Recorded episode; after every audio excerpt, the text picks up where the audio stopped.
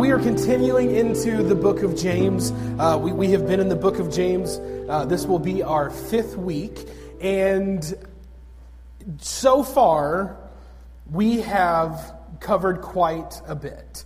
Um, through the first, I'm sorry, we're on week six. I had the wrong notes opened up. We are on week six.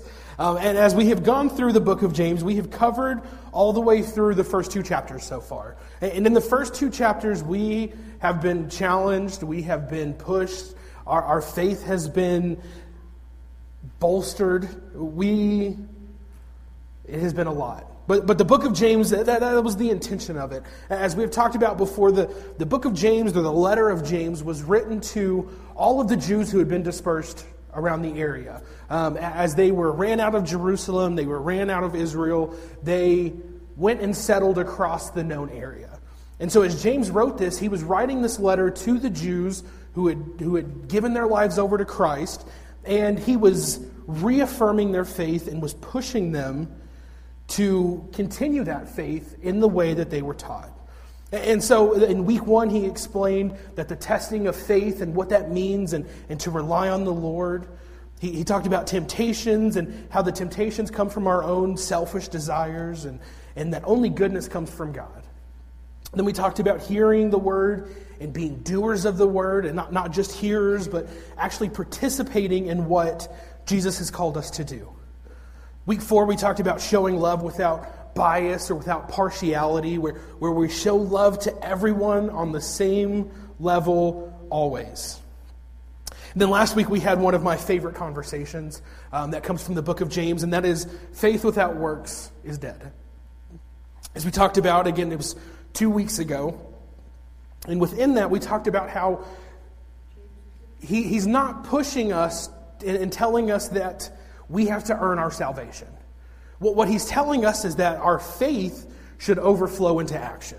Our faith, our reliance on Jesus should overflow into how we love those around us, to, to how we pursue those around us, to, to how we show Jesus to everybody that we come into contact with. That is our faith overflowing into action, our faith overflowing into works. And, and the point that James makes is that if, if we are not, if we do not have a faith that is overflowing, do we have a faith at all? Do we have a true saving faith in Jesus Christ? And so last week, like I said, that we, we had one of my favorite conversations with faith without works. And this week we move into a little bit more difficult of a conversation. Uh, we start chapter 3 today, and, and the, the, the tagline above it is Taming the Tongue. And this is and has always been, and probably will be for a very long time, one of the hardest sections of James to go through. Because we all have tendencies. And maybe some of our tendencies are, are more than others, but for me, um, as I explained to some of our youth yesterday, um, we have things that can set us off. For me, and as I have explained to y'all many times, it is driving it is driving specifically in the McDonald's parking lot. That is when I need to tame my tongue. And so we all have something within our lives that, that pushes us to a point where, where we need to tame our tongues. And so that's what James addresses here. And so we jump right into it. Again, James chapter 3, starting in verse 1. Um, if you have your scripture with you, please open it up. If not, we'll have it here on the screen. Um, if you're using a digital copy, I personally use the ESV version, and so that's what we're going to be in this morning.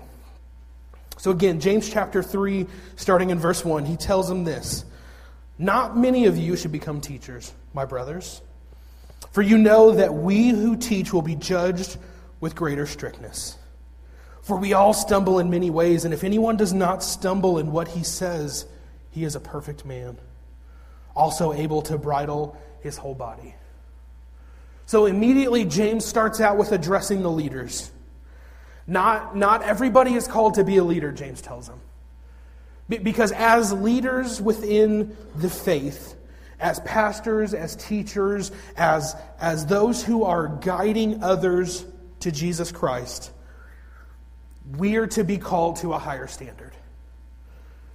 And because of that, like it says, we are judged with a greater strictness. Unfortunately, what that means for us is that myself and Tyler and Matt and our Sunday school teachers, we are to be held to a higher standard. So, so when I come up here and I joke about taming my tongue and, and the issues that I have in my personal life, I, I'm, I'm telling you that in a transparent way. Not in a way that, that's bragging about getting mad or bragging about the way that I act in my private life, but it's, a, it's an honesty. It's an honesty that I want to share with y'all because we are called to a higher standard. We are to be judged with a greater strictness. And so, when, when as us leaders come together, we should come together in a way that, that pursues Jesus without any blemishes. And that is incredibly hard to do here in 2024. Um, this last week, we actually saw the, the downfall of a, a fairly prominent pastor that, that Tyler and myself and many others have followed for many years. He, he was a pastor at a large church in Austin, and it was found out that there was discrepancies within his life. There were issues within his life, and because of that, he was disqualified. He was disqualified from being the pastor of that church.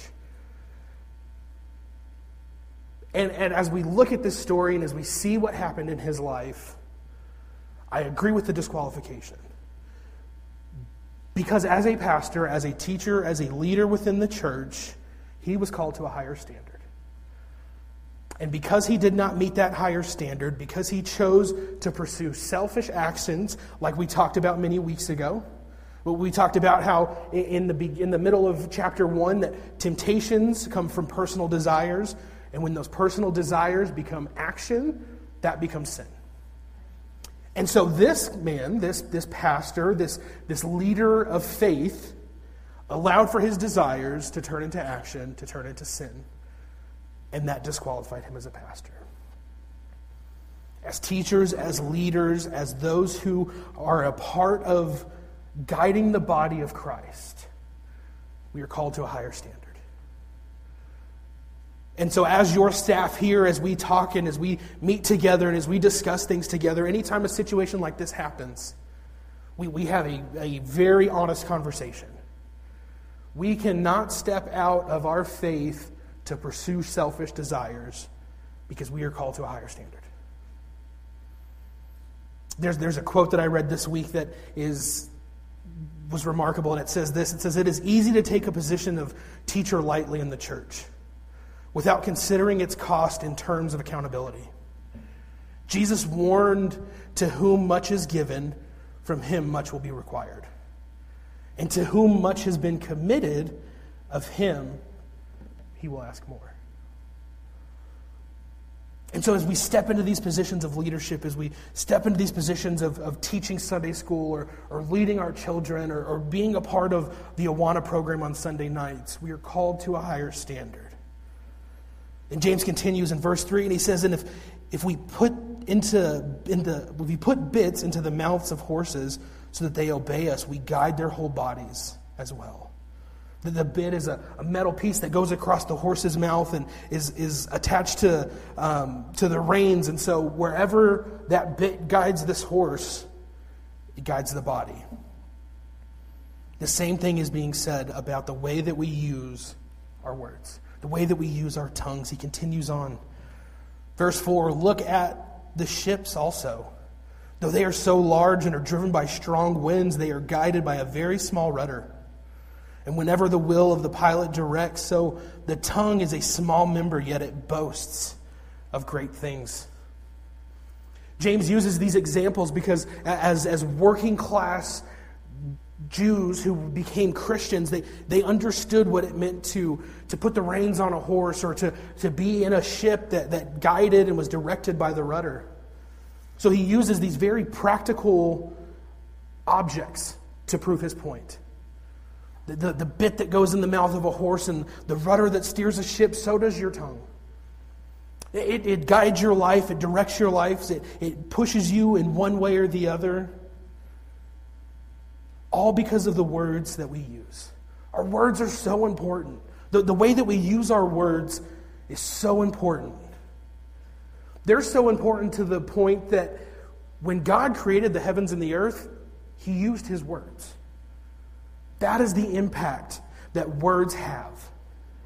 And of course, God's words are much greater than our words, but our words can be used to guide and direct our lives. It can also be used for great destruction. It continues in verse 5, it tells us this, uh, the second half of verse 5, how great a forest is set ablaze by such a small fire. And the tongue is a fire, a world of unrighteousness. The tongue is set among the, our members, staining the whole body, setting on fire an entire course of life, and set on fire by hell. It feels aggressive the way he says this, but it's exactly true. The words that we use can set a fire, can, can set ablaze so many relationships, so many situations. The way that we use our words matter. I love how he compares it to a great fire. Uh, of course, living here in New Mexico, we are constantly seeing wildfires around the state. A few years ago, we, we almost lost one of our Baptist camps due to a fire. And of course, this camp sits right in the middle of, uh, of, of this forest, and everything burned right up to the camp and stopped. They were able to protect the camp and, and make sure that nothing burnt down. But when they found out that they, what caused this fire, it was a single cigarette. Flicked out onto the side of the road, and it destroyed hundreds of acres. A single fire set ablaze an entire forest. So, as New Mexicans, as those who watch the news and see these things happen, we can go, that makes sense. Such a small thing can destroy everything. He even goes as far to say that it is our tongues are set on fire by hell. That if we are not careful, if we allow the enemy to use our words, we can burn everything to the ground. I told y'all today was going to be challenging. He finishes out by continuing verse 7 For every kind of beast and bird, of, ev- of reptile and sea creature can be tamed and has been tamed by mankind, but no human being can tame the tongue. It is a restless evil full of deadly poison. With it we bless our Lord and Father, and with it we curse people who are made in the likeness of God. From the same mouth come blessing and cursing. My brothers, these things ought not be so. Does a spring pour forth the same opening from both fresh water and salt water? Can a fig tree, my brothers, bear olives or a grapevine produce figs? Neither can a salt pond yield fresh water. I think back as I, as I read this section here, I, I think back to we had just graduated high school years and years ago. We, we graduated high school, we go on this trip, and um, I, I, go on this trip with Tyler's family, and they rented an Airbnb or whatever it was at the time. I think that was before Airbnb, honestly. We rented this house. Beautiful pool out back, and we're all excited. And we go and we change into our clothes and we jump into the pool, and nobody had any idea it was a saltwater pool. the shock of, of mouthful of salt water, it threw me off. And so when I read this section and, and it's comparing the fresh water versus salt water, it's comparing the, the fig tree producing olives, the grapevine producing figs. These things can't be the same at once. We, we can't both bless God and curse those who are made in his image. How is it that we live a life where we can come here on Sunday mornings and we can lift our hands and we can worship and we can praise and we can exalt God from this sanctuary? But then turn around and treat a server at a restaurant poorly because they didn't bring the, the refills correctly, or they didn't bring enough chips, or they didn't bring enough bread. This is not the action of those who follow Jesus Christ. These are not the actions of those who truly follow the Messiah. He tells them, My brothers, these things ought not be so. For us to step out and to exalt the Lord and to exalt Jesus Christ and then curse people or treat people poorly, guys, we have to be better. We have to be set apart from the world. I spent years in the restaurant business, and, and I know I've, I've mentioned this before, but Sunday mornings were the hardest shift to work by a significant amount.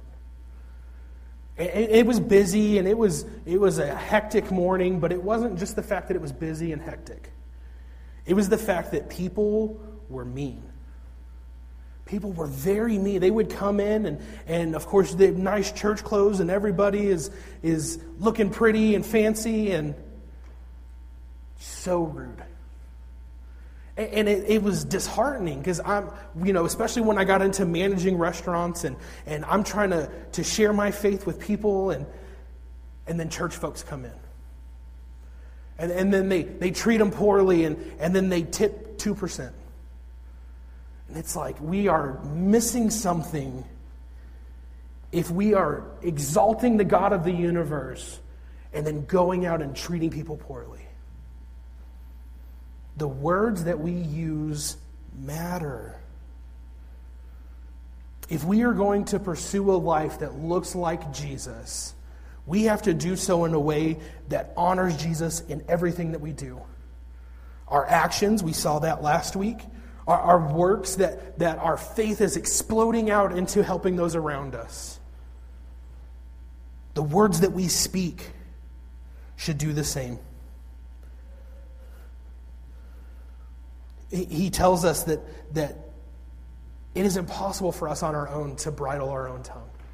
It is something that we cannot do on our own. We have to do it through the power of Jesus Christ. No human being can tame the tongue. It is a restless evil full of deadly poison. Guys, we are to give our words over to the Lord. It was explained to me one time that, that our actions, our words, everything that we do should be filtered through Scripture, should be filtered through our faith in Jesus Christ. If we get angry at the server that is bringing us our drinks, how would Jesus respond in that moment? If we get upset at, at those who cut us off in the McDonald's parking lot, how would Jesus respond in that moment? James calls us out and tells us that we need to control the way that we speak to people.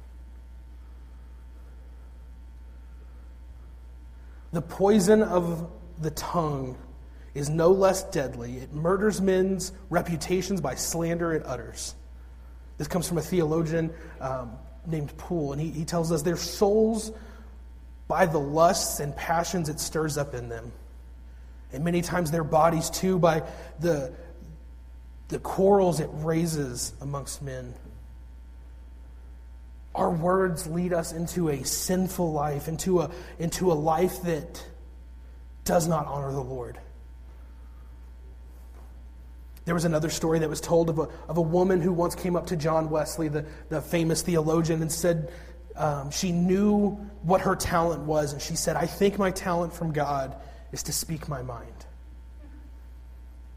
Wesley replied, I don't think God would mind if you buried that talent. Because what happens when we speak our mind is most of the time we do not do it with the love of Jesus Christ. So as we as we wrap up this, this section of scripture today, there's three things I want to pull from it. There's three things, and, and taming our tongue means that we are to do three things. First, in order to tame our tongues, it means that we need to watch what we say. We need to watch what we say at all times. Because it's so easy, and I, and I know this is the same thing for me, that when I'm frustrated by something, to just say it, to, to just pop off immediately. But if we are going to follow Jesus Christ, we can't do that. One of the things I love about the Gospels is in the way that they present Jesus to us is that most of the time when he was asked a question, he responded with a question. He, he only gave a few straightforward answers over the years, but, but most of the time he would respond with a question. Or he just wouldn't respond at all. We need to follow suit in how we address people. We need to watch what we say. Taming our tongues also mean we need to watch how we say it. Because a lot of times we, we just throw out what we say, and, and you know, even if it's said that what we say is correctly, how we say it can overstep. To, to me, this is where that fire gets set ablaze. Something that, that is supposed to be said or supposed to be meant in a, in a passive way is said so aggressively. We need to watch how we say it. Because one bit of attitude, one bit of frustration, one bit of aggression will completely deter somebody from what we are trying to say. One of the things I love about our staff here is that, that we have having worked together for such a, a long time now that, that we can be very open and honest with each other. We, we can be very open and honest with, with the things that we say, what we are feeling. I love that about our staff. But there, every once in a while, I find myself saying something in an aggressive way that's not meant to be aggressive, but, but you know, I'm either caught up in the moment or we're caught up in frustration. We need to watch what we say and how we say it. And lastly, we need to watch who we say it to. Taming our tongues means watching who we say it to. And I know I, I messed up the, the, the slides back here. I didn't finish out the thought, but taming our tongues means watching who we say it to. Because not only can a blaze be set um, in our lives because of what we say or how we say it, but it can be set ablaze because of who we said it to. If we are going to follow the guidance of Jesus Christ, our words matter. Our words matter. I, love the story of, of when Jesus is, is with his disciples and he goes to this tree that is supposed to be producing fruit and it doesn't produce fruit and he curses it and the tree withers and dies. And that happens because Jesus' words matter. And when he guides us and tells us that we need to go and make disciples of all nations, the only way that we're going to do that is if we are doing it with love and kindness and peace and joy and compassion. It's not going to be done by getting angry and frustrated and throwing a fit and, and being mean to people. This last Sunday, I, I'm going to get on another soapbox and I apologize. This last Sunday, we had the Super Bowl. And there is an ad that has been running for the last several years. And it is the He Gets Us campaign. Caveat I don't agree with everything that's being done in that campaign. I'll just be honest with you. I don't agree with everything that's being done in that campaign. But the fact is, is that Sunday, during Super Bowl Sunday, the name Jesus Christ was Googled more than it is on Easter and Christmas for the last several years. More people searched the name Jesus Christ on Super Bowl Sunday than on Easter. So to me, again, it's, it's not the idea that the campaign is doing everything 100% correct. Because they're not. They, they are, there's issues. But at the end of the day, they are pointing people to Jesus Christ. And the amount of hate that people posted about this campaign, the amount of Christians that, that shared awful things about this campaign blew me away. Because even though the campaign is not 100% correct, even though the campaign is not pushing people directly towards a relationship with Jesus Christ like it should, it is leading people to ask those questions about who Jesus is. And this week, I, I just got sick of it. I, there's a Facebook post I put out, and um, I, I, I might have hurt some feelings. I, I don't know. It is what it is. But the way that so many Christians responded to this campaign in hate blew me away. Because now there are people who are asking questions about Jesus, who are searching for what this, who is this man? Who is this person? Who, who is this Jesus Christ that they're talking about? And when they search it, and they, they, they, they can search into Facebook and Twitter or whatever they search into and say, He gets us, they're flooded with Christians going, This campaign is terrible. This campaign is horrible. This campaign is from the devil. I saw that one. This campaign's from the devil. Well, if it is, he's not successful. Because more people search the name Jesus Christ this Sunday than they did on Easter, than they did on Christmas. They might not have done everything correctly. But that doesn't mean that we need to be hateful and condemning and disrespectful and because they opened a door for a conversation for somebody to step foot into our church so that we can present them the true gospel of Jesus Christ. They started that conversation so that we can then go and harvest the fruit that is being produced we need to watch our words. So, today, if, if you are here with us and you are a believer in Jesus Christ, I, I want you to go back through this scripture this week. I want you to go back and, and, and meditate on this scripture over and over again. And then I'm going to warn you because what's going to happen is if you meditate on this scripture and you pray through this scripture, something will happen this week to test you. The enemy will know that you are working on your words, and there will be obstacles, because there always is. Because the enemy knows what we are working on within ourselves. But if you are a believer in Jesus Christ, there is nothing more important that we can do than watch the way that we speak to people, we speak about people, how we speak to people, who we say stuff to. We are to tame our tongues. And if you were here today and you were not a believer in Jesus Christ, I encourage you, at minimum, start that conversation today.